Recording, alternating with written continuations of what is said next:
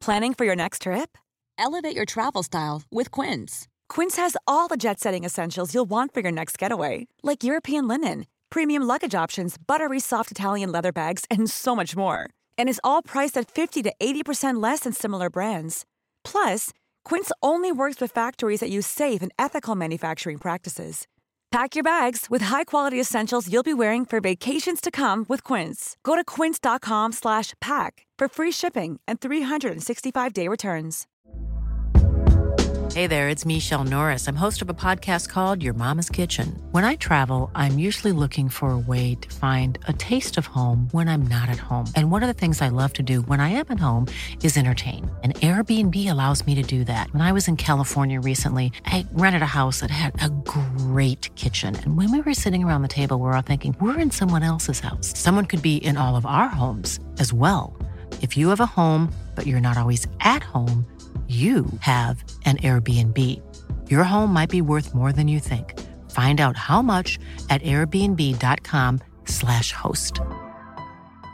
When you're ready to pop the question, the last thing you want to do is second guess the ring.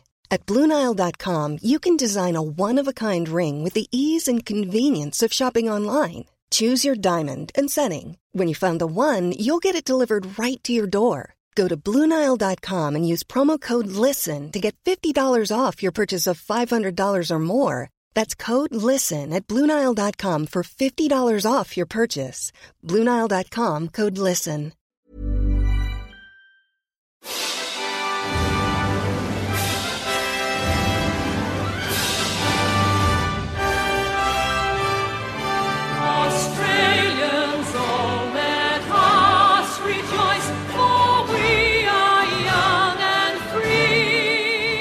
Hei, alle sammen. Hjertelig velkommen til 198 land.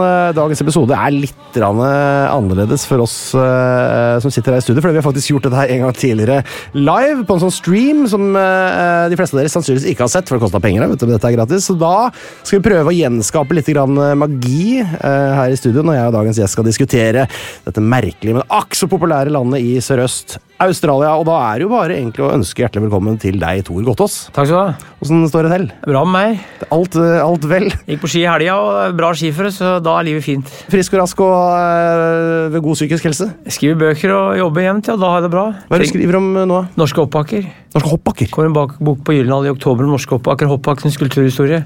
Lysågårdsbakken, Vikersund, Holmenkollen. Jeg tar ikke med alt, men jeg tar med mye morsom fortelling. En blanding av det seriøse og kuriøse om hoppbakker. Har du Frodekollen i Tønsberg her? da? Eh, Frodåsen? kanskje Frodåsen. Jeg har hørt om den, kanskje jeg skal ta med den, for det er et morsomt navn. Kamerat av fatter'n sykla ned der, hoppa med sykkel. Landa knakk ramma.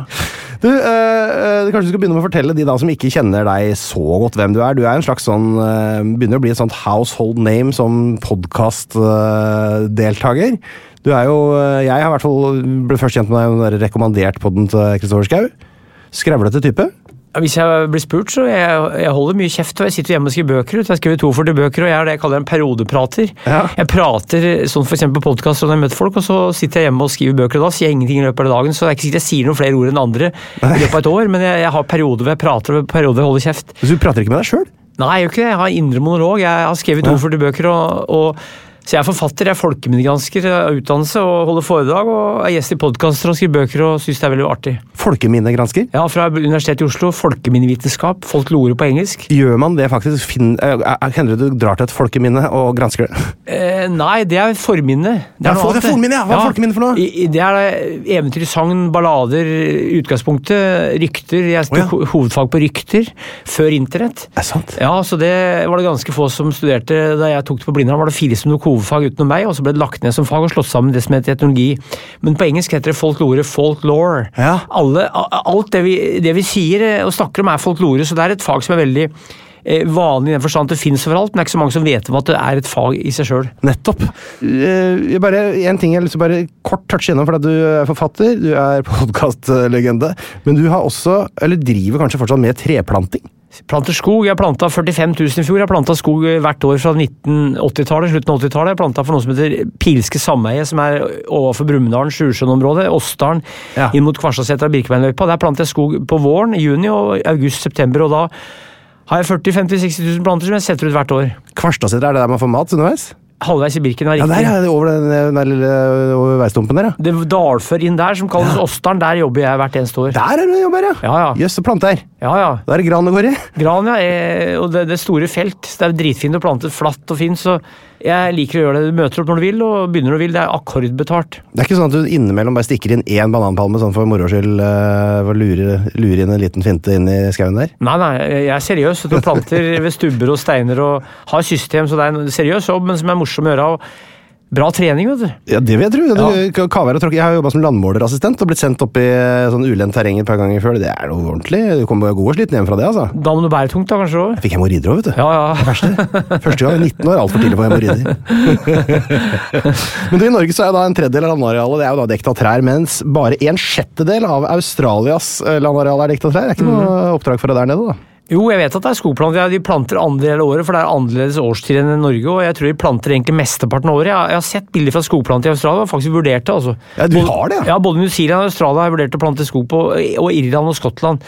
Ja. Så det, det er på lista, egentlig, å, å plante skog i Australia. Dæven, det kan du se. Ja. Eukalyptus, da, vet du. Ja, ja. Dæven steike. Du er, for at det er jo, vi skal jo nå snike oss liksom inn på Australia, for du er glad i å reise. Ja. Eh, eh, og det er jo kanskje, for du, altså De som kjenner litt forfatterskap, det er jo mye Du er veldig erkenorsk. Det er jo hoppbakker, og det er hardhauser, og det er uh, Langrennsløpere, femmilsløpere, Ja, loffere, tatere, sjømenn, uteliggere som er norske.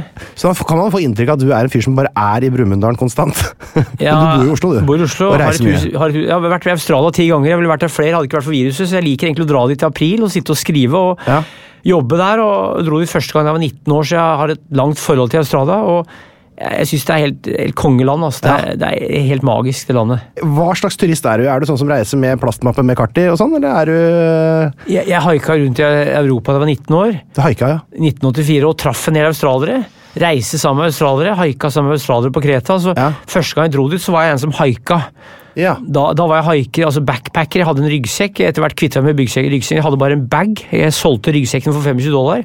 ja. eh, Og hadde bare Så en du bag. trappa ned til Ja, jeg hadde ikke, ikke sovepose engang. Bagpacker, rett og slett? Altså. Ja, backpacker er en som har ryggsekk, men jeg hadde en liten bag, og så hadde jeg ikke engang sovepose. Jeg, jeg sov i, i lakenpose på hosteler, så jeg, begynte som en sånn der minimalistisk reise. En periode hadde jeg ikke sko, jeg hadde ikke langbukse. Nei, for fader, nå er du helt, da er du nesten på sånn pinne, sånn litt eh, tre ting i en sånn lommetørkle som Jeg henger på enden. nivå over det. Jeg hadde, jeg hadde, en periode hadde jeg ikke sko. Jeg hadde kortbukse og en lang genser og en tynn genser og Ja. en liten bag. Det var det Ja. laveste jeg var på.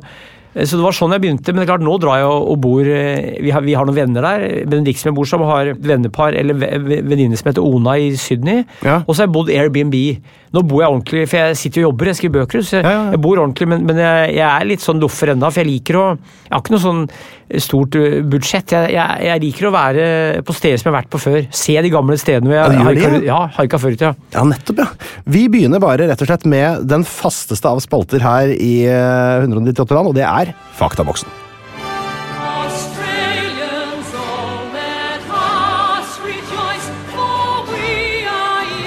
And free.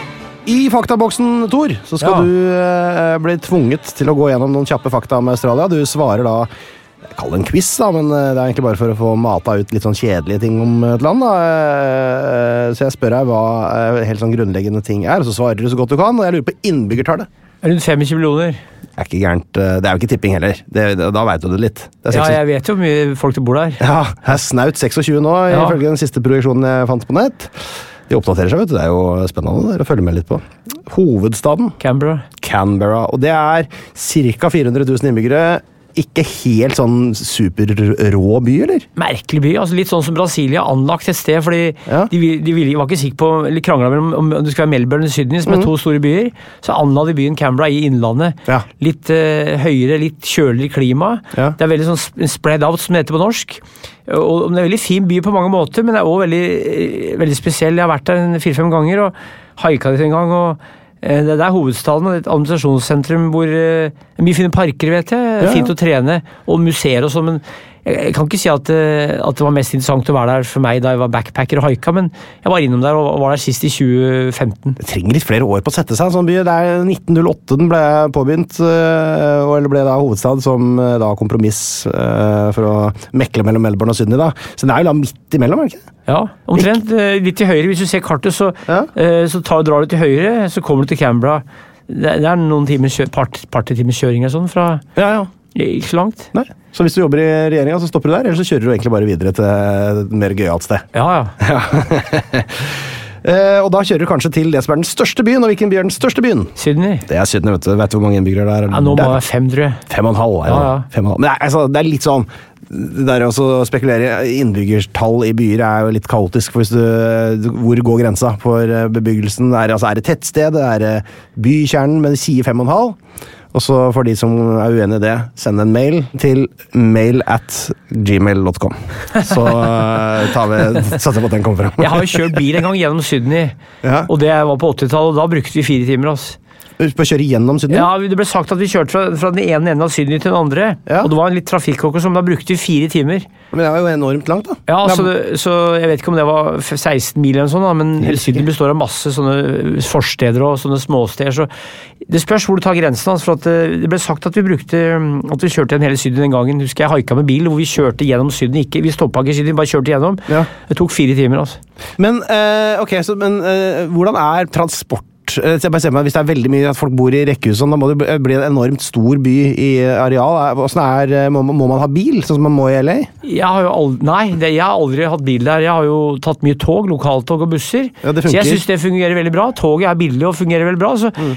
eh, jeg, jeg, jeg, jeg har jo vært i en del biler, for jeg har vært bodd hos folk som har bil, men jeg har ikke kjørt Ja. bil der sjøl. Men Los Angeles er helt annerledes. Det er en amerikansk by som er bygd opp etter at bilen kom. og Sydney er mye mer eh, folkevennlig. Det er masse parker der. Mm. Det er folk som, Én park er noen som møtes og går på rulleski hver søndag, vet jeg. Ja. Eh, mange som sykler, så Ski, selvfølgelig. Det er, ja, ja, det, det er jeg har vært i Sydneys eneste skibutikk. Jeg var første Er det skibutikk der? Første gang jeg var i Sydney, så var jeg i en skibutikk, for jeg var der så lenge at jeg vurderte å faktisk kjøpe et par rulleski. Det gjorde jeg ikke, men jeg var og så på rulleski, for at rulleski er det mange som går på i Eller de som går på ski i Australia, går på rulleski. Ja. Så det, det er- skimiljø til og med i Australia, men da må du mer opp i Snowy Mountains. Men det er mange av de som går på ski som bor langt unna, f.eks. Ja. de bor nede i Melbourne, og så drar de opp til eh, Akkurat som nordmenn drar til Hemsedal og Trysil, så drar de opp til Snowy Mountains og kjører på ski, eller går på ski. Nettopp. Men det er, det er skiklubb i Sydney, altså. Ja, jeg, jeg har vært inne og sett bilder av det òg. Det ser jo, helt, eh, ser jo helt kjempefint ut. Jeg vet ikke hvor store områder det er eh, som er kjørt opp. Snowy sånn. Mountains er bra, det. Og det er i Victoria lenger sør, for det er sånn at det blir kaldere lenger sør, da, vet du. Ja, ja, ja.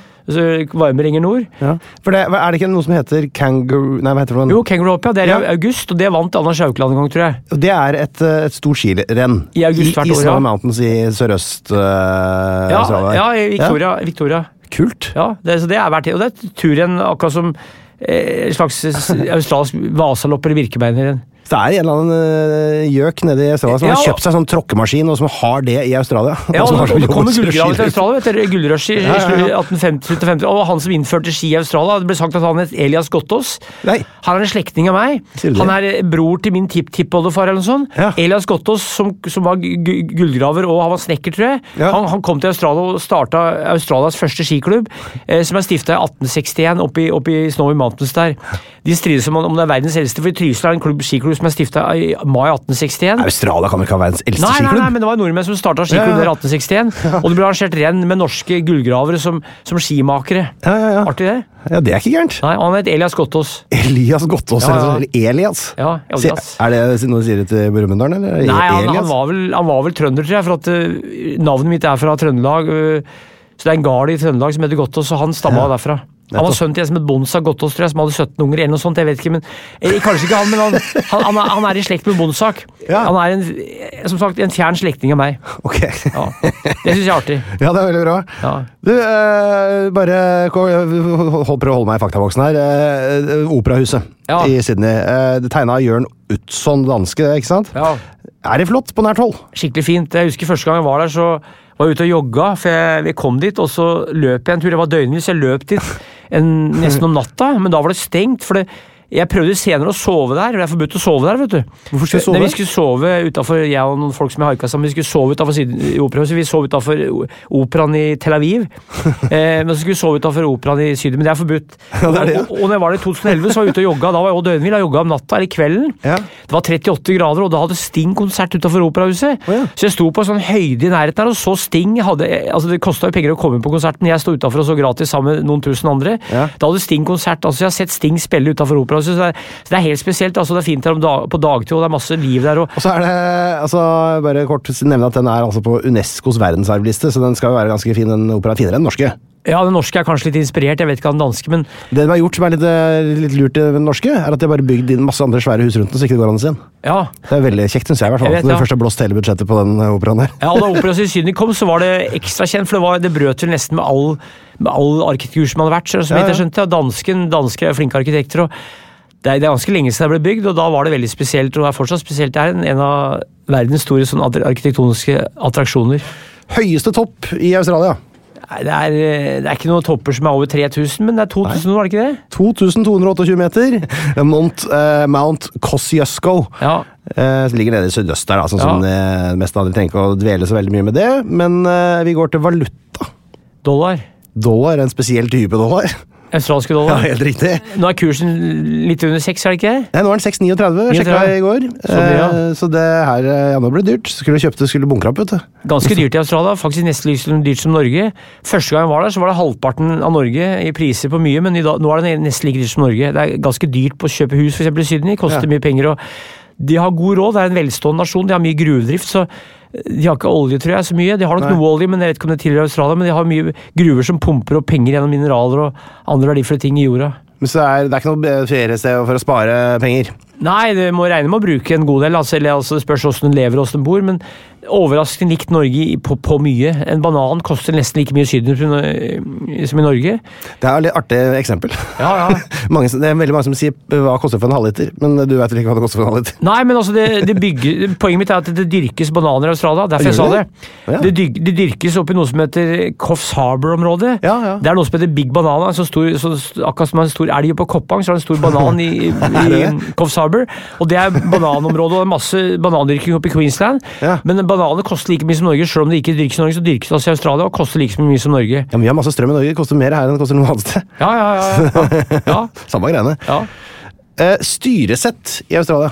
Det er eh, statsminister. Ja, men det er noe over det òg. Ja, du har jo dronning Elisabeth, ja. Ja, for det er jo rett og slett Ja. et konstitusjonelt monarki. Fortsatt er det ja. Fortsatt er det. Eh, Dronning Elisabeth, nå, altså Det kommer an på hvor langt eh, tid det tar før vi får publisert dette. her. Jeg, jeg, ikke, jeg orker ikke å garantere at hun er i live lenger. Jeg, når det, kan gå for- 5-96 år? Ja, er fem, fyller 96 år. Ja, ja, ja. ja. Hun ser jo for så vidt ok ut, men det klart det går jo unna. Mora ble over 100 år. Hun gjør det? 102? Ja, jeg tror det. Ja.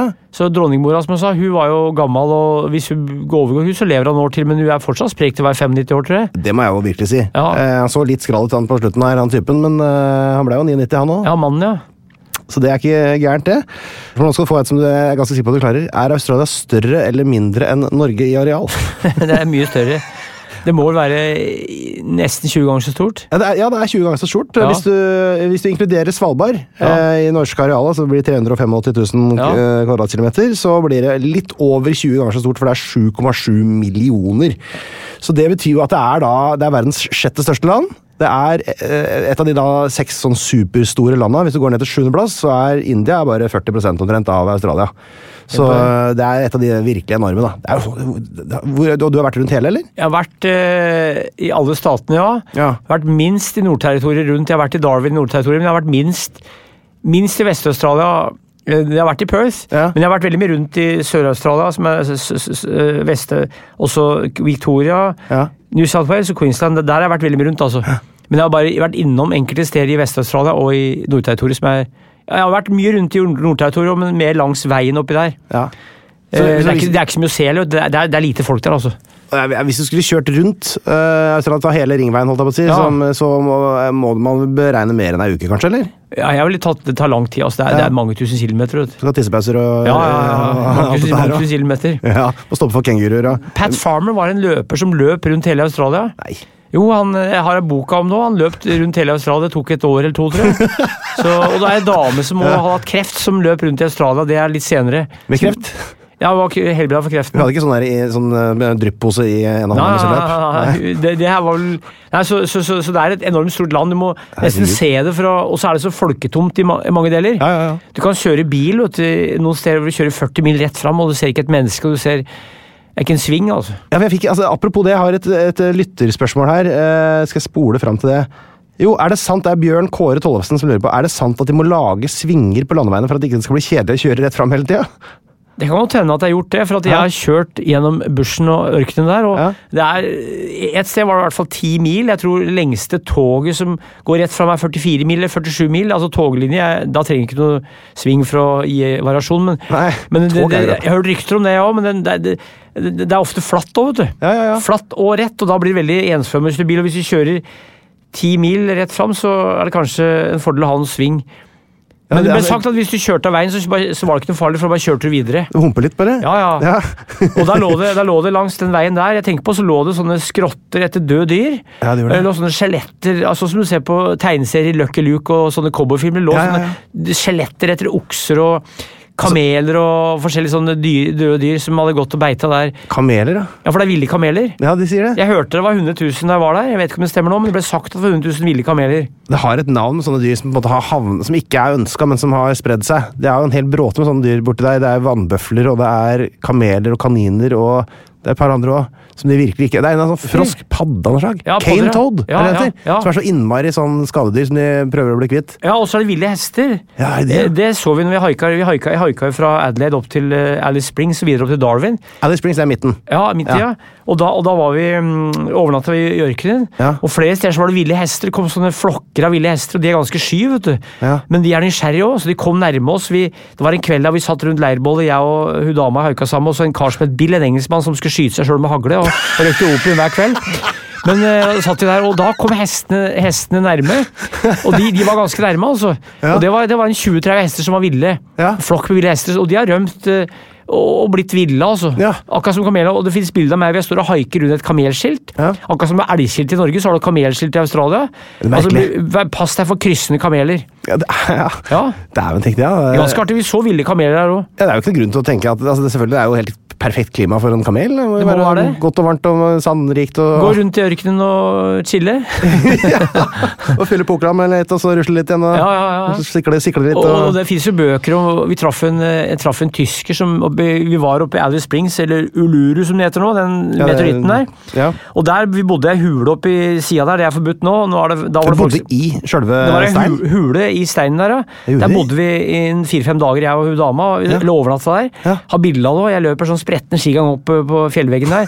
Og da var det en tysker som hadde to kameler foran Ja. og to kameler bak, en sånn husvogn. Han snakka tysk til kamelen og sa til amerikanerne at det var kamelspråket. Men, men han hadde med seg gjester i, i den husvogna, og bodde i en husvogn med kameler. Ja. Og det var ei dame som reiste gjennom eh, ørkenen der med kameler. så så det er folk som har husvogn og kameler. Ja. En måte å leve på ute i Han hadde vannlager i, i, eh, i tønner i, i husvogna, men det var mye rundt der, for det var mye turister, og han tjente penger. Det er altså sånn at eh, denne eh, Uluru, eller Ja. Ayers Rock, som var kjent som lenge, der har du også bodd i ei hule, bare så det er, bare så det er brakt på det rene. Det er sånne huler oppå Det hellige fjellet som ikke er lov å gå Ja, på. de, da var det Jeg traff en bussjåfør den dagen. ene dagen, For jeg tenkte å bestige den, men jeg er høydeskrekk. Jeg liker ikke høyder, jeg er redd for høyder. Er det? Så jeg, ja, altså, der, der var det en kjetting opp til toppen, eh, og da kunne du bestige den. Og da traff jeg en bussjåfør som hadde løpt opp og ned to ganger. Han kjørte turister hit hver dag og løp opp og ned. Men, men jeg snudde, altså jeg gikk ikke opp på toppen, men da var det en kjetting, og da var det flere som hadde dødd. Ja. det Så flere som har slått seg med å falle ned der. Men nå er det forbudt å bestige den. Ja, det og det. det som vi gjorde da, ville vært forbudt i dag. Du kan ikke lov, får ikke lov til å overnatte i ei hule. Men det Nei. gjorde hver morgen. Hver morgen så løp jeg rundt den der meteoritten. Jeg tror det var en 6-7 km og sånn. Ja. Og, og, og, så, bodde vi Jeg har bilde av meg sjøl jeg sitter og slapper av. Og, og jeg trente sprettende skigang opp mot hula. Hva, hva er det sånn helt konkret? Eh, Det er å simulere langrennsgåing, for det var den dagen det var Birkebeineren. Eh, ja. Fattern gikk Birken i Norge, og den dagen var i mars 1985, så, så tenkte jeg nå, skal jeg, nå, nå går fattern Birken. Nå skal jeg simulere spretten skigang. Først løp jeg en tur rundt eh, meteoritten, og så simulerte jeg spretten skigang opp der for å, for å, for å, for å gjøre noe som ligna på skiløping. Ja. Og Du insisterer på at det er meteoritt? Nei, det er er ikke noe annet det heter, Ja, da? det er monolitt. Ja, monolitt, ja. Monolitt, ja. monolitt Ja. Én stein er det som Ja. greia, da. Ja. Eh, Det er, er noe sånn derre I hvert fall sånn eh, altså popular eh, myte om at det er en meteoritt. Jeg tror ikke det er nei, eh, det, sant, Tror ikke det stemmer. Nei, jeg, jeg vet. Og så er det noen flere der òg. Er det noe som heter Er ikke Olgasa? Jo, det er i hvert fall det som er fun facten her, som jeg syns er artig, er at uh, dette er jo ikke verdens største. Nei, nei, nei, for det er jo nemlig Mount Augustus, Ja. og den ligger også i Australia. Ja, ja. Men bare helt ukjent. Ja. Så syns jeg det er litt artig, da. Ja, monolitt. Ja, for det, det ble sagt at det var meteoritt, men det er monolitt. Ja, To forskjellige ting. Det er ganske stor, to forskjellige òg. Veldig, Du blir Ja. veldig skuffa hvis du drar til Vigelandsparken og skal se på meteoritter, i hvert fall. Du, øh, vet du hva den sydligste delstaten i Australia heter? da? Det er også på, vi er fortsatt i faktaboksen. Tasmania er riktig, har du vært der? Ta, ja, Tassie, som de sier. Tassie. Tassie, ja. Tassie. Du si Australia er Ossie, og så Tasmania Tassie. Også Tassie. Hobart, vi tok båten fra, fra, fra Melbourne over til um, Devonport. Og Er det langt? nei, det tok en fem-seks timer. Ja, det er Og da, da var det, da kom på båten, vet du. Det var, det var, jeg skulle over dit, og så var det tre plasser igjen. Ja. Fikk eh, nest siste plassen, Ja. og satt i sånn, under, i sånn sovedekk, i, altså ikke, ikke seng. Eh, og ikke åpen dekk, men det var et dekk hvor det var glass over. Ja. Da var det stoler hvor folk som satt og sov, ellers var det mange som hadde senger. Ja. Men vi fikk de, eller jeg fikk de siste, nest siste plassen, og da kom vi Sånn til sovestol. Sovestol, ja. Eh, det var ganske vondt, men interessant. Og da, da kom vi til Devonport, Ja. som var, var mørkt om morgenen. Og, og derfra tok jeg bussen ned til eh, Hobart, som er hovedstaden, som ligger på Bergen. Det har sånne fjell rundt seg, og det regner mye der. Og det er litt ganske kjølig, men veldig fin, fin by, altså Hobart. Jeg ser for meg en sånn jungeløy, er det det, eller? Dedrand er det, men ikke, ikke akkurat ved Hobart. Men, men det er ganske mye giftige slanger der, vet jeg. Det er ja. det, var, det var jo et sånn um, egen aborigine mennesker som bodde der. Det var Ja. 5000 ca. de, for det bodde jo austral, aboriginer over hele Australia. Ja. Og det bodde en egen type folk på, på Tasmania som veldig, veldig, levde veldig enkelt. Jeg tror ikke de engang hadde båter. Nei. Oh, yes. de- det var, jeg tror kanskje det var 5000 bare da de kom, de hvite. De hadde fly, kanskje. Og de ble utrydda av siste døde før 1900. Ja. Det var en dame som levde eh, sist. Og, og, og, så det er en Det fins mye interessante historier altså hvor han eh, straffanger rømte og levde som ville inne på øya der. Men, men det er litt annerledes eh, utseende på topografien og eh, altså enn en for eksempel hvis du drar til eh, Queensland, så er det mer jungelaktig og regnskog. Ja. På Tasmania er det kjøligere klima, så det er litt annerledes enn det er lenger opp. altså. Ja, nettopp. Ja, det, det, det, altså det, er- jo sølere, men det er jo nordligere. Hvis du tenker deg Ja, ja, Europa, så ville det vært nordligere. Ja, ja, ja. Mindre sånn fruktbart Kaldere. og mindre, mindre sånn tropisk, ja. Så det, hvis du skal sammenligne med noe uh, mindre om Storbritannia, eller mindre om uh, ja Er? Skottland, kanskje. Ja, det gjør det, ja. Men altså, ikke, ikke, ikke, ikke bare heller, for det, det, er, det er litt Skottland er veldig grønt. Det er ikke så grønt på, på, Tas, på Tasmania, men klimamessig er det sånn som Skottland og Irland, men litt annerledes i utseendet. Litt mer giftige slanger og litt mindre høylandskvegg. Mye mer giftige slanger, ja. Da øh, går vi videre til neste spalte, og den heter Åssen er det nedi der, da?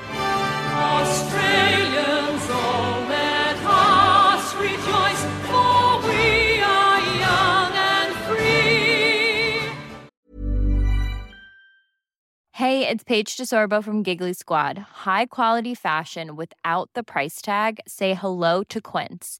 I'm snagging high-end essentials like cozy cashmere sweaters, sleek leather jackets, fine jewelry, and so much more. With Quince being 50 to 80% less than similar brands.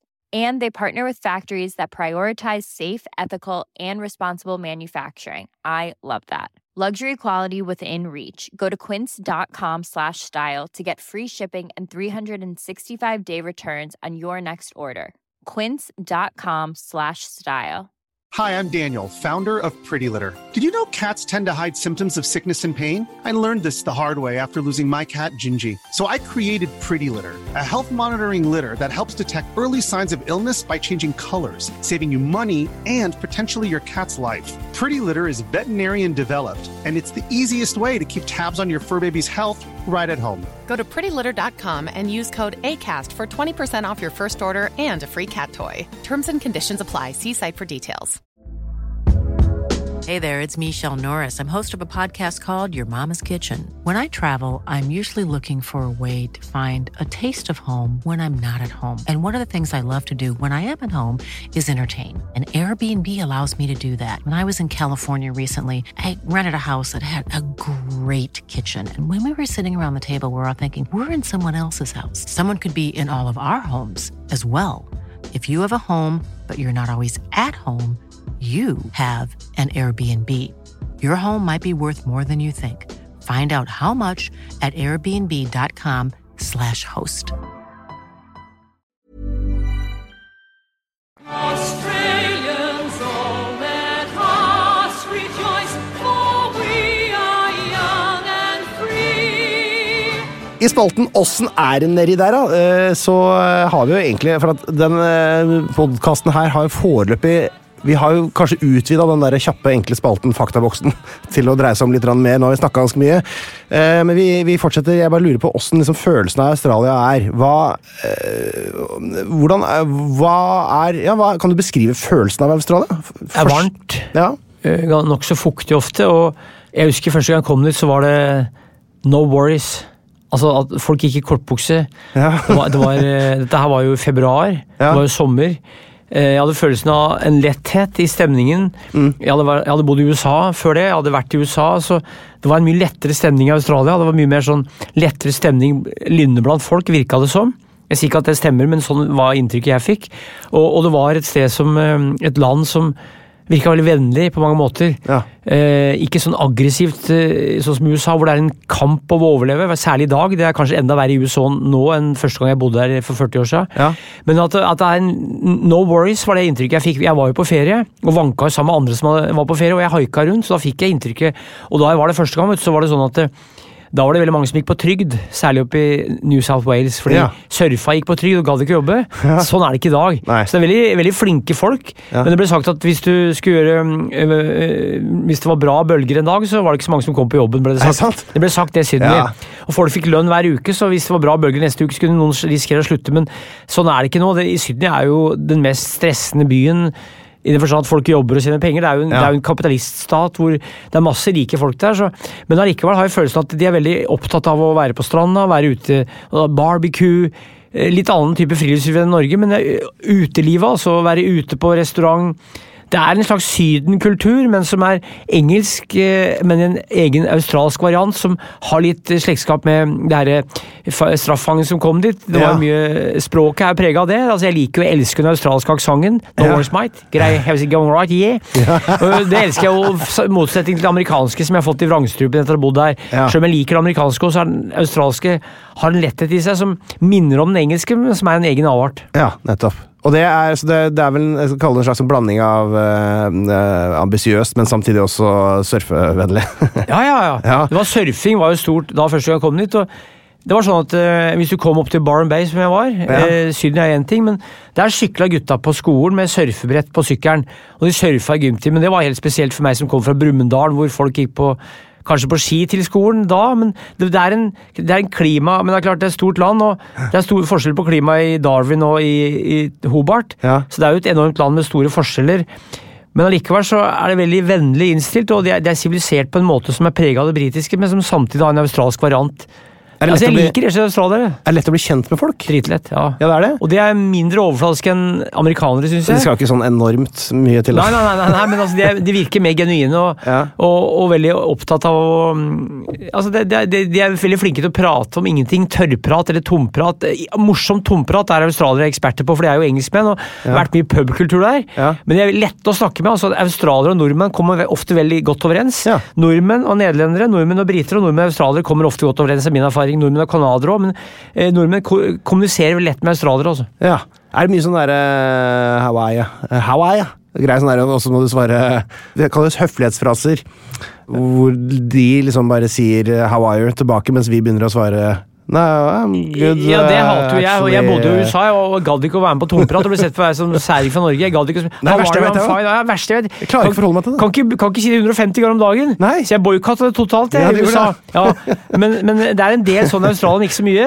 Ja. Det er mer sånn, mer sånn easy going, for det er sånn i England òg, men, men i USA er det helt forferdelig der, altså. Til og med så ille at jeg var ute og jogga i skogen, og så møtte jeg folk som sa 'how are you' de på en ski. Du kan ikke få svart på det. Går ikke an, det. Spør om det. Nei, for jeg sa til folk at jeg gidder ikke å være med på, så de Nei. skjønte Men, men jeg kjenner jo Australia hvor, hvor ikke snakker om sånne ting, så Ja. de har ikke, nei, det det er helt forferdelig tomprat. Altså, tenk, tenk deg hvis du sier det 150 ganger om dagen. da. Ja, ja. Jeg regna ut det der, og det er helt jævlig. altså. Ja, ja, helt, Passer meg ikke. Jeg vet ikke hvordan jeg skal klare å komme inn i det heller. Jeg klarer ikke å venne meg til det. Nei.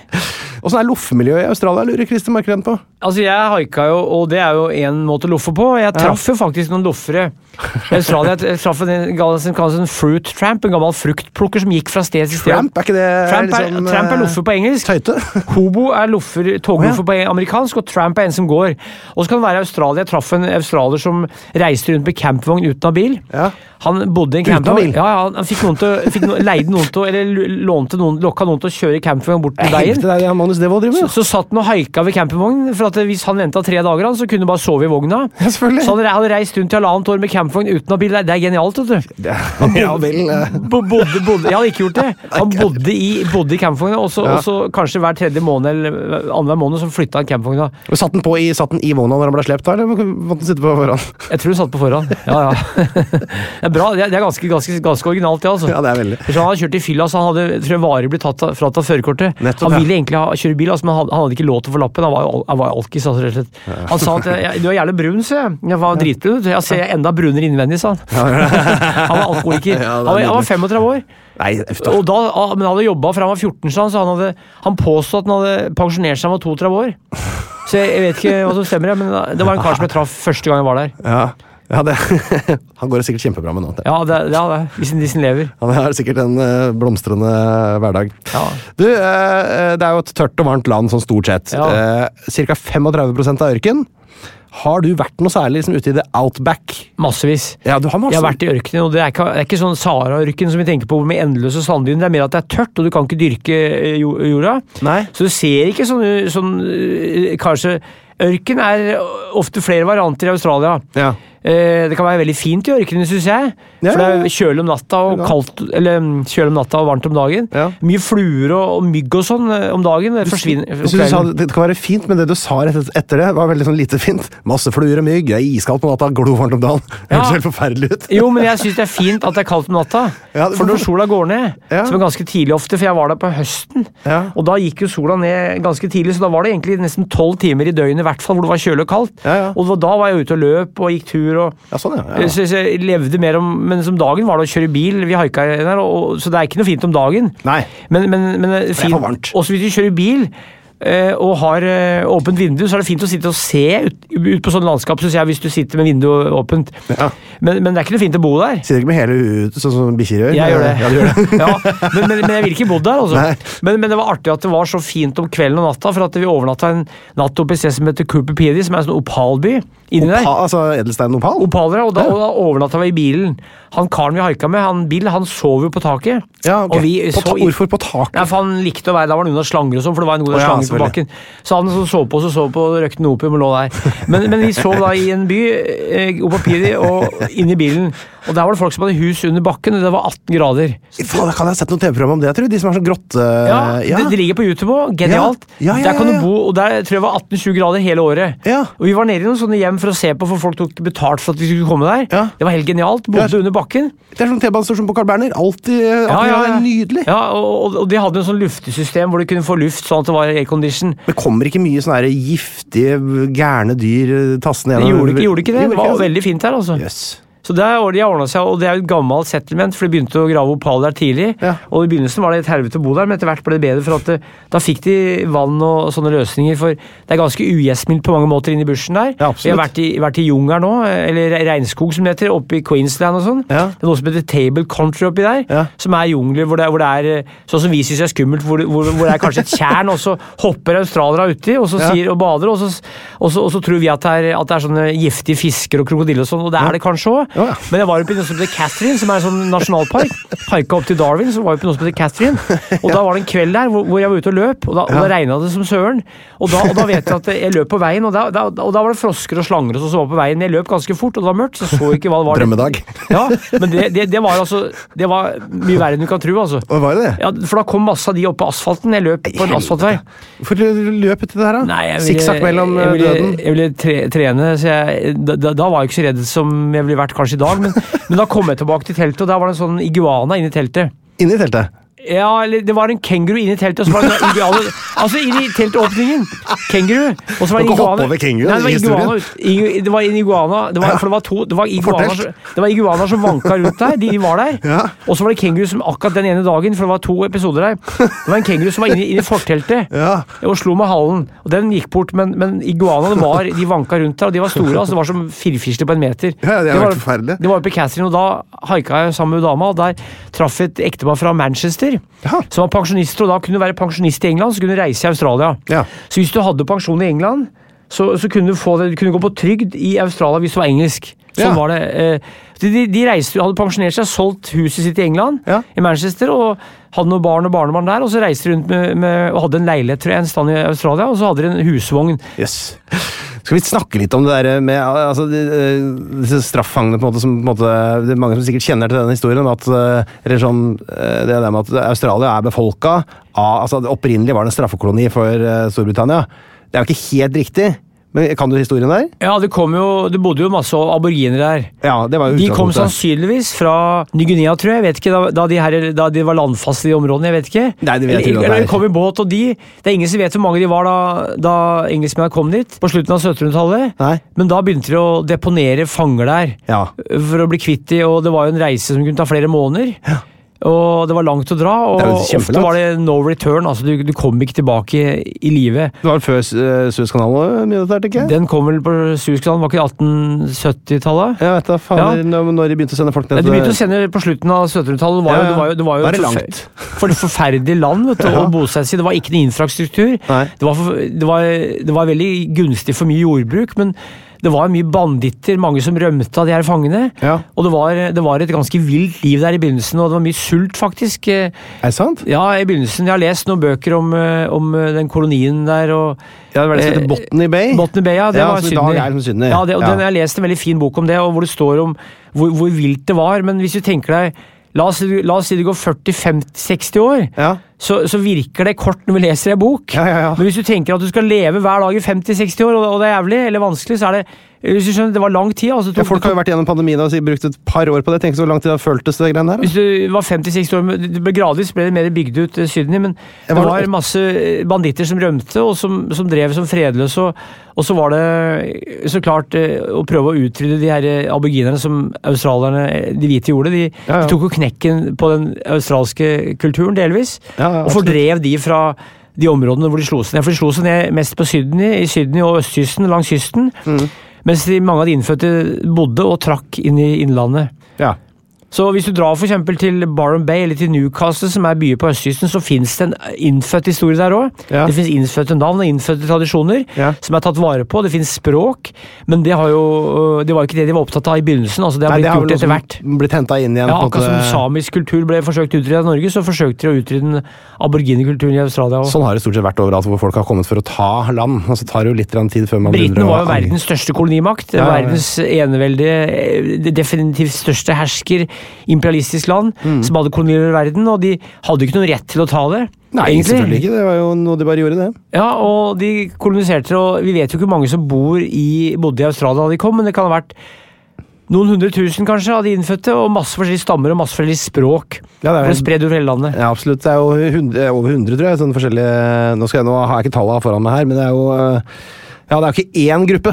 Det er jo et svært kontinent med en hel haug med grupper som da alle har fått eh, kjørt seg noe alvorlig. Det var jo da opprinnelig 165 000 straffedømte som ble sendt ned dit. Det er jo ikke de eneste som har blitt sendt dit, bare så jeg har sagt. Eh, 25 000 av dem damer, straffedømte damer.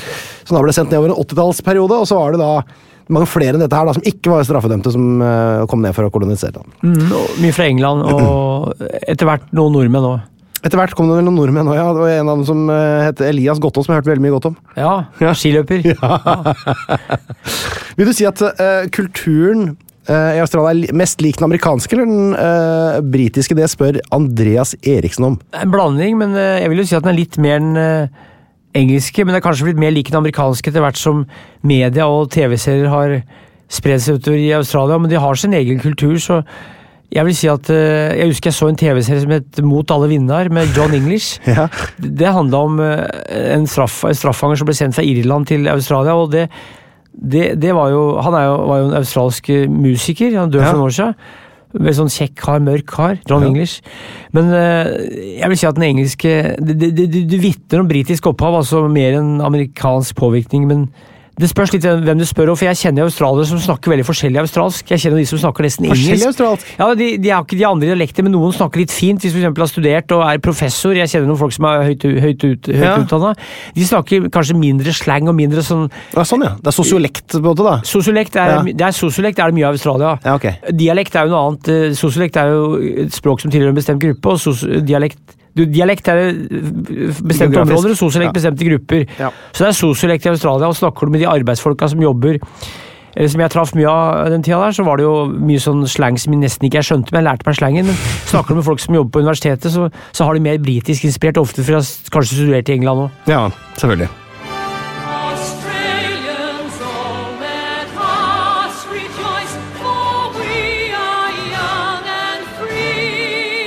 Du, eh, jeg setter i gang noen ny, ny spalte, men jeg bare trakk pusten litt. grann. Jeg bare lurer på en ting, for vi var inne på det der med um, The Outback, for så vidt. eh, og så kom jeg til å tenke på dette med eh, Du nevnte noe, altså insekter og dødelig krek og sånn overalt. Hvor, hvor mye sånn forferdelige skapninger er det man finner ute i The Outback der?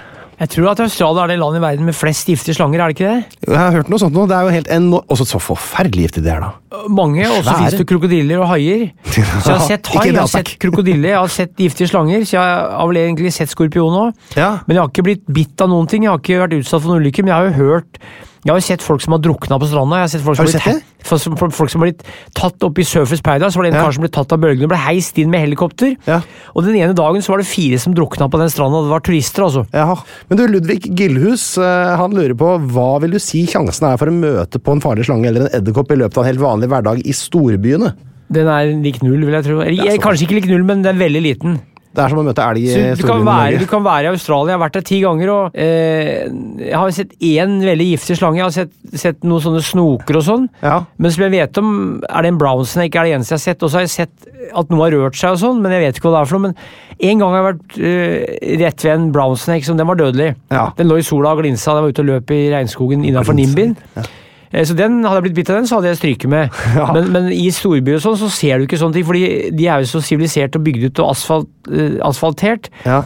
Og så varierer det veldig, og, og de er jo redd, oss, men hvis du oppsøker regnskogen og er der, Ja. så er det noe helt annet. Altså, da, da ser du dyr eh, og hører dyr overalt. Skal vi se, nå skal jeg bare finne fram en liten sånn fun fact. Jeg har, eh, jeg hadde egentlig lagd en spalte som het Grusomme dyr her, som jeg tror bare tar litt sånn delvis innom. Der er det altså jo Saltvannskrokodillen i Australia er da verdens største krokodiller. Den største, jeg fant den, skjønner den aller største, den heter Cassius, er 110 år gammel. Eh, 5,5 meter lang. Du kan se den i Marineland Croc Park. 110 år gammel. 110 år gammel! Og har levd så lenge. Det må jo det, da. kan ikke ta noen pauser da. Verdens eldste og verdens største krokodille henger vel sammen. De vokser vel hele livet. der, med. Ja. Så det er jo friskt. Og så var vi inne på dette med antall slangearter. Det er 100 giftige slangearter. Inland taipan, verdens giftigste slange. Krattpyton er den største. Den er greie åtte meter på den på en god dag. Ja. Så har du verdens giftigste edderkopp. Den heter Sydney Funnel Web Spider. Og hvis den heter Sydney Funnel Web Spider, så er det vel ikke trygg i Sydney heller, da, regner jeg med. Jeg vet ikke. Og så er det verdens giftigste blekksprut. Jeg har ikke hørt om giftig blekksprut, men den heter i hvert fall Blue Ringed Octopus. Den eh, er sikkert overalt ute i sjøen der. Ja. Og så har du da det som heter eh, box jellyfish. Kjenner, kjenner du til Jeg har hørt om det, ja. Det er verdens giftigste dyr, det. Jeg har hørt det.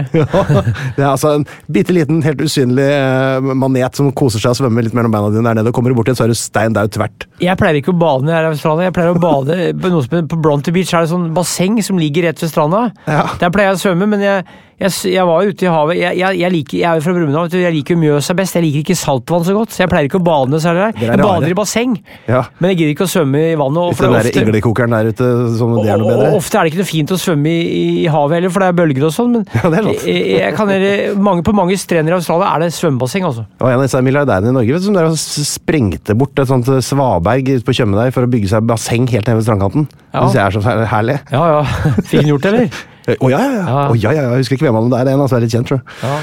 Ja. Hvor varmt blir det liksom på sommeren? På eh, det varmeste? Har du liksom Hva, hva, må jeg frykte? Det, det varmeste jeg har opplevd, er 41 grader i Sydney. Det var i februar 2011.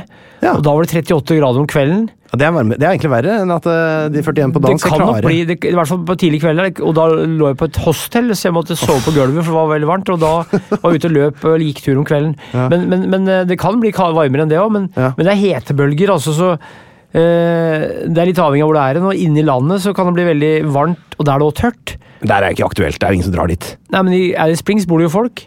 Det er veldig 30 30 000 eller noe, ikke sant? Ja, men det er, det er en by, altså. Det er veldig fint. Er det fint der? Ja, ja. Fint rundt Alice Springs, eller Alice som de sier. Det sier det er et sted det kan være Men langs kysten er det jo gjerne litt svalt. Ja. Så, men, men det er et land hvor det er varmt hvert år. altså. Skikkelig varmt. Varmerekorden den er da satt 2. januar 1960. Det er så gøy at varmerekorden er i an- 2. januar. men Sånn er det jo på andre sida av planeten. Den er satt da i Odanatta Nei, Odnadatta. Jeg vet ikke hvordan det uttales. Sikkert et lokalt navn. I South Australia. Det er 50,7 grader, da. Det er jo øh, kraftfullt. Eh, og Det gjør da at 80-90% av befolkninga har valgt bort det greiene der og bor da eh, ved kysten, sånn som eh, kan anbefales. Og så har jeg lyst til å bare ta kullrekorden. Har du Noen og tjue kulder, kanskje? ja, helt riktig. altså, fordi at Den er satt i Charlotte Pass, New South, New South Wales 29.6.1994. 23 minus. Det er kaldt, altså. Nei, det er- Hvilken dato var det? Altså 23, nei, 29. juni. 29. ja, så midt på vinteren, altså. For det er jo rett og slett det er jo 15 alpinanlegg eh, Ja. i Australia. Det er eh, fullt mulig å, å ta seg en tur i bakken, og det blir kaldt. Ja, jeg var hos en kar i Melbourne, og han dro, en som heter Erik Lykke, han dro opp til Snowy Mountains fra Melbourne og kjørte på alpint. Ja.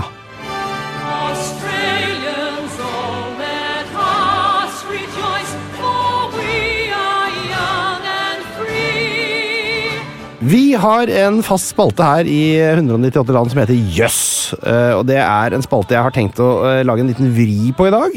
Fordi vanligvis så presenterer jeg bare en sånn fun fact som eh, er av en sånn art at gjesten eh, klarer ikke å unngå å bare si jøss når de hører hva jeg har å si. Men i dag så skal jeg eh, Det er nemlig et dyr i Australia, den australske faunaen, som er såpass spesielt at jeg har eh, tenkt å kjøre en rein nebbdyr Jøss i dag.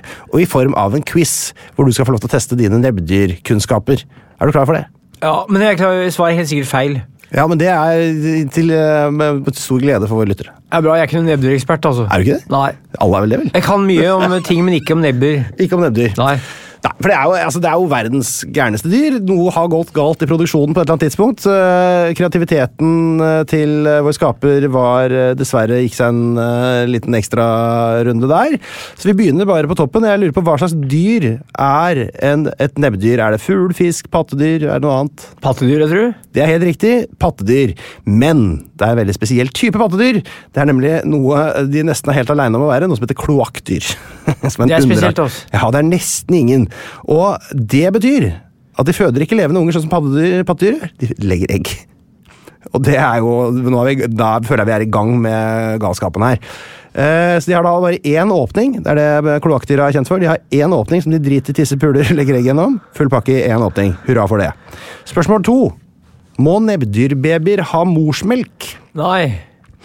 Det må de. Så de blir født, eh, de kommer ut av et egg, så må de ha morsmelk. Og da blir spørsmål tre har nebbdyr brystvorter. De har vel kanskje det, da? Nei, de har jo ikke det, da. Nei. Selvfølgelig. Så babyene de suger da melk ut av små groper i huden. Hvor de pipler ut melk på Så det går ut som sånn melkevåt liten eh, variant. Så kommer små babyer og suger forskjellige steder på kroppen på den. da. Så det er jo helt uh, sjukt. Spørsmål fire er nebbdyr giftige. Ja. Ja, selvfølgelig er de gifte, Skulle jo bare mangle at de var giftige oppi alt, alt annet. Og da er spørsmål fem hvor kommer giften ut? Det er vel enden der, enden der, det. Nei, det er i anklene. Anklene, ja. Spesielt oss. Det er Spesielt. spesielt. Alt er gærent. Ja. Har eh, eh, nebbdyr eh, svømmehud mellom tærne? Jeg kan ikke tenke meg det. Jo, de har faktisk det i vann, men den trekker seg altså inn og forsvinner når de går på land. Så de kan velge om de skal ha svømmehud eller ikke. Fleksiløsning, altså. Det er jo helt koko ko-ko. Spørsmål sju. Hvordan tygger nebbdyr maten sin? Jeg vet ikke. Nei, De har ikke tenner. altså Det de gjør er at de fyller nebbet sitt med grus, og så moser de maten med grus i, sammen, og så svelger de. Så det er jo eh, ja, kjempedigg. Spørsmål åtte. Hva bruker nebbdyr halen sin til? Styre? Delvis å styre, men først og fremst er det altså til å være fettlager. Så når den har spist mye, så, den, så får den en svær, feit hale som den bruker å tære av. Så den får liten hale når den er sulten, stor hale når den er mett. Det er jo også spesielt. Eh, Da blir spørsmål nummer ni. Har nebbdyr mage? Nei. Det er helt riktig. Har ikke mage. Kua har fire. dere har dessverre ikke mange. Bare rør rett gjennom til kloakken, hvor den gjør alt og legger egg og alt, alt er gærent. Spørsmål ti, siste spørsmål. Har nebbdyr superkrefter i nebbet sitt? Ja. Selvfølgelig har det det. Det kan bruke nebbet til å registrere elektriske felter fra andre dyr. Dermed kan nebbdyr jakte uten syn, hørsel eller lukt. Tenk på det. Wow, det er jøss! Ja. Da går vi eh, eh, til dagens siste spalte. Lytterspørsmål.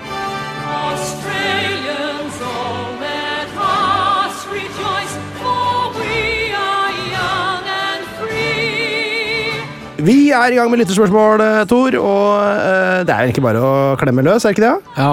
Jeg lurer på, eller jeg lurer ikke på om Eivind Korsmo Herseth, eller Herseth, lurer på hva Tor Gottaas veit om antall gjenlevende utedasser i Australia. Det heter jo outhouse på engelsk. Ja, det gjør det. Altså utedo, outhouse på engelsk. Ja, altså hus. Og jeg har vært eh, i noen utedoer i Australia. Ja. Det er mange år siden.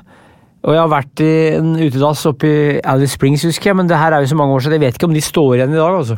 Nei. Men jeg, la oss si jeg har vært på fem-seks utedasser, eh, men det er, da, da er vi tilbake på 80-tallet, altså. Men jeg skjønner, altså jeg, Når jeg er på ferie, jeg treffer aldri på ut... Jo, fader gjør jeg vel! I Sri Lanka som var det masse utedasser. Ja, jeg har sett noen i USA og de siste 20 åra, men det er ikke så ofte jeg treffer på det heller. For at eh, da må du gjerne være på en, på en hytte eller sånn, altså. Ja. Men må det, være, må, må det være uten innlagt vann for at det skal kalles eh, utedass? Eller må det bare være annet hus? Det er vel egentlig at det er ikke er vann som er en slags definisjon. Ja, da jeg ikke Men det er forskjellige definisjoner på utedo òg. Ja. Så navnet utedo kom jo fordi folk begynte å ha dass inne. ja, Og da ble den doen som ikke var inne i huset, den ble kalt utedo. selvfølgelig. Men så er det også noe med at det ikke er innlagt vann, for mange utedoer lå i hus som ikke hadde innlagt vann, men der var det heller ikke innlagt vann på doen, så klart. Nei. Det er forskjellig. Jeg har sett en bok om utedoer i Alaska. Den dukka opp. etter at boka mi kom i 2019. Ja. Eh, Jeg laget en bok om norske utedoer Ja, i 2019. den er og, så kom det, ja. og da fant jeg at det var, fikk jeg tilsendt en bok om utedoer i Alaska. Som allerede var Det var drittøff, for at var det masse sånne cowboy- og western-inspirerte utedoer. Hva vil det si? At de hadde lagd, brukt sånn tema. altså I Norge er det noen som har ski, en skiutedo, f.eks. At det er skiutstyr på doen og skibiler på dassen. Eller noen har lagd sånn et annet tema. Men her var det altså folk som hadde lagd en sånn saloon, eller Ja. altså det var, Du så at det var Vill Vest, altså eller Australia, eller, eller USA. Du så Ja. at det var annerledes enn Det kunne blitt lagd i Norge. Har du sett bilder av sånn som åssen de gjorde det i Romerike, på de der bada der? Mm. Vet du åssen det var? Ja. Sånn der, de satt sånn 20 stykker ved siden av hverandre, Ja. sånn, og så hadde de den der, i midten hadde de en slags sånn vannbad, hvor det var en stokk, eller en kjepp da, med en sånn der natursvamp på, og den sendte de da på rundgang som de drev og tørka seg i ræva med, da. så satte de tilbake i vannet, så var det nestemann som fikk tørke seg med samme svampen. Jeg vet jo, jeg har jo bilde av et sånn eh, bad i, eller do i boka, og det, ja? de dukka, det var dykkere som, profesjonelle dykkere som dukka i havet for å finne sånne svamper. Heldiggrisene. De, de var jo nede i havet, og det er klart at sykdom spredde seg ganske fort hvis det var sånn. Kan du skjønne det da, gitt? Ja. Christian Breden- Bredenbeck, han har et spørsmål. Han lurer på åssen de liker pizzaen sin der nede. Mye god pizza i Australia. Det er jo pizza er en italiensk rett som kom til USA. så jeg vet ikke, jeg har spist pizza i Australia, men det er ikke noe Jeg vet, jeg har ikke noe spesiell pizzakunnskap. Det er ikke det jeg spiser mest av når jeg er i Australia. Hva har du spiser mest av når du er i Australia? Eh, Hva som helst, egentlig, som ikke jeg, jeg, Det er ikke noe spesielt eh, Det som jeg spiser her, enkel mat. Enk, altså, nå ble jeg nysgjerrig. Flatbrød og rømme? Nei eh, Korn, frukt og grønnsaker. eh, Ja. Fisk. Jeg har spist jævlig mye god fisk i Australia. Ja. Det er veldig bra fisk. Det er veldig mye god frukt der.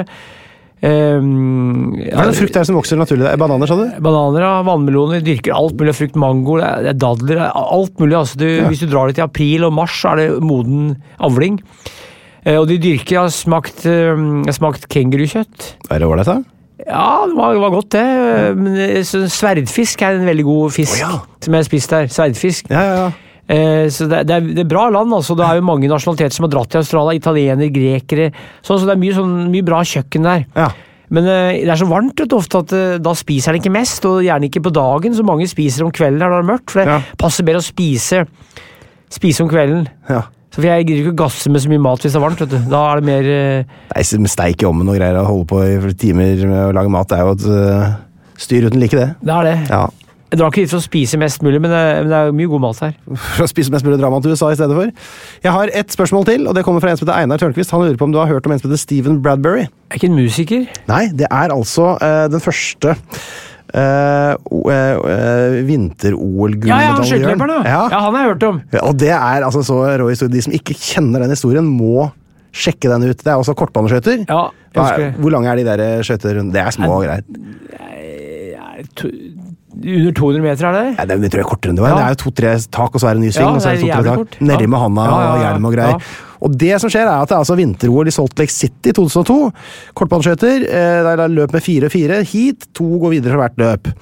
Så eh, den australske Stephen Bradbury er kvalifisert for OL. Får være med. Er eh, blant de dårligste deltakerne, selvfølgelig. Er i kvartfinalen, da. Jeg vet ikke hvor mange heat det er før kvartfinale, om det, eller om det er det første. det er jeg litt usikker på, Men der ender han altså nummer tre av fire og ryker ut. Men så er det altså sånn at eh, de går gjennom eh, teipene der og ser at han på andreplass har gjort et eller annet gærent. Han blir diska, og da er det altså sånn at de to beste går videre. Steven Bradbury er i semifinalen. Den dårligst kvalifiserte mannen som er med der. Ligger dønn sist hele veien, selvfølgelig, som fortjent. Eh, Dårligere løper enn de andre. Siste sving så krasjer altså en av løperne inn i begge de to andre, så alle tre dundrer inn i vantet. Steven Bradbury går da aleine eh, over eh, målstreken som vinner av semifinalen, og er i finalen. Så kommer det finalen. Han er da helt håpløst parkert bak eh, de andre. Fullstendig sjanseløs egentlig det, på det nivået der. Siste sving igjen. Én faller, river med seg de to andre, og Steven Bradbury går alene over målstreken som eneste fullførende og vinner OL-gull for Australia. Australias første vinter-OL-gull. Og de som ikke har sett det der, gå på YouTube og så se det. Det er jo fantastisk. Jeg husker jeg så da OL var i Salt Lake for 20 år siden. Jeg så Ja. på OL da, og Colin Coates, eh, som er en australsk skøyteløper, han ble nummer seks på 10 000 meter i 1976. Oh, ja.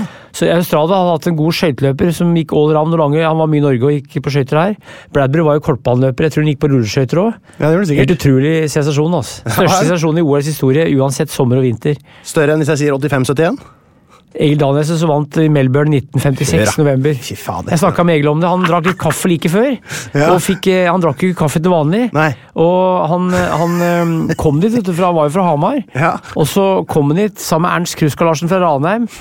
og, og så skulle de ta drosje fra flyplassen. Ja. Så sa Egil at eh, jeg, kan, jeg kan ikke engelsk, jeg, sa han til, til Kruska Larsen. Så sa drosjesjåføren Slapp av, kara, jeg er fra Brumunddal, sa han. De hadde fått tak i en brumunddøl som bodde i Melbourne, som kjørte drosje. Så de, fikk, de hadde fått tak i en norsk drosjefør til de norske gutta. Skulle bare mangle. Og de var tilbake i 2000. Egil Anesen, for da var det OL i Sydney, sommer-OL. Da var Kruska-Larsen, altså han ble kalt Kruska-Larsen for han spiste kruska. Kruskakli? kruskakli, ja. Og Egil var sammen i Melbourne og æresgjester der, og da vet jeg at Kusk-Larsen han hadde låst seg ute fra hotellrommet naken. Så han tok heisen ned i hotellet i Sydney, ned til resepsjonen og gikk dit naken, og så sa han måtte låses inn på rommet lenger opp. Det sa Kruska, for jeg bare besøkte Ernst Larsen oppe i Ranheim. Ja. De var tilbake da i 1946 år senere. Ja. 44 år senere. Ja, ja, Det er jo noe, Danielsen. Egil døde i 2019, jeg var i begravelsen. Kruska Larsen han døde litt før, så Er er kjernekar. Det er altså en norsk olympisk eh, gullmedaljør i spydkast. for de som ikke- 85-71, ja. legendarisk rekord, satt i november 1956. Egil Danielsen fra Hamar, eh, født i 33, som var en kjernekar og en Mm. veldig artig type å snakke med. Han Jævlig artig kar, altså Egil Danielsen. Vi skal faktisk eh, sette strek her, eh, Tor. Eh, Du kan bare si hva vi ikke rakk å snakke om, som jeg har foran meg nå, for vi kan ikke sitte her hele dagen. Skal hente i barnehagen og sånn. Det er Didgeridoo har vi ikke snakka om. Vi har ikke snakka om bumerangen, som eh, Det er faktisk funnet en 30 000 år gammel bumerang i Polen, så det er utvikla flere steder pa- parallelt. Vegemite, grusomme pålegg som smaker forferdelig gjær. Og så har du musikk fra Hva er favorittartist eller band fra Australia? Jeg likte jo Men at Work, de hadde noen få hiter i 80-åra. Og så har du Midnight Oil.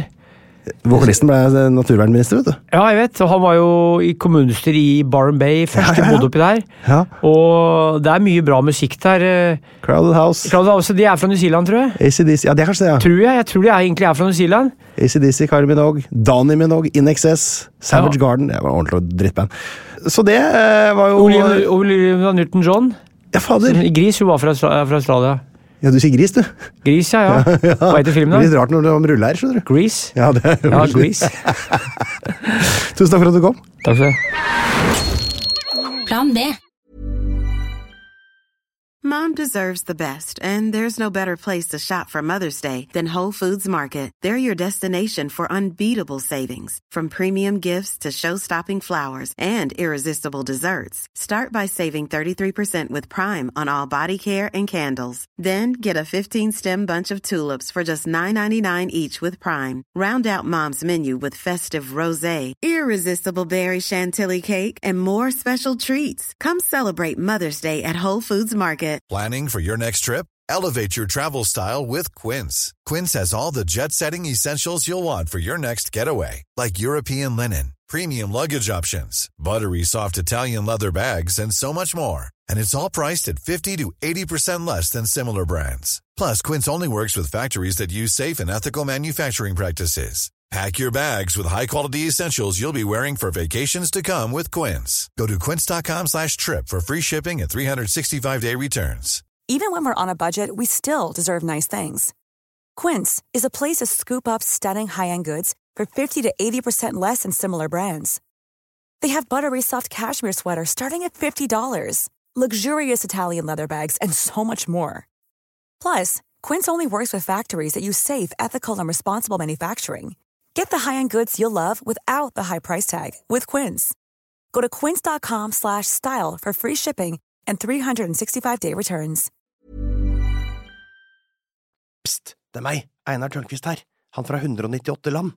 Nå har jeg lagd en 198 land-app, hvor du kan uh, surre rundt på forskjellige kart og lære masse om forskjellige land, og du kan ordne og fikse, men det er også en hel haug med quizer, hvor du kan teste deg sjøl mot resten av Norges befolkning. Du kommer inn på topplister, sånn kan du se hvordan du gjør det i geografiquiz, pluss at det kommer en daglig utfordring. Dagens utfordring kan du teste deg sjøl. Vet du hva, det her er en utrolig bra geografi-app. Relativt uh, lol pakke. Prøv en sånn sju dagers gratis greie. Hvis du liker den, så kan du betale litt under ei krone om dagen, så har du den for life.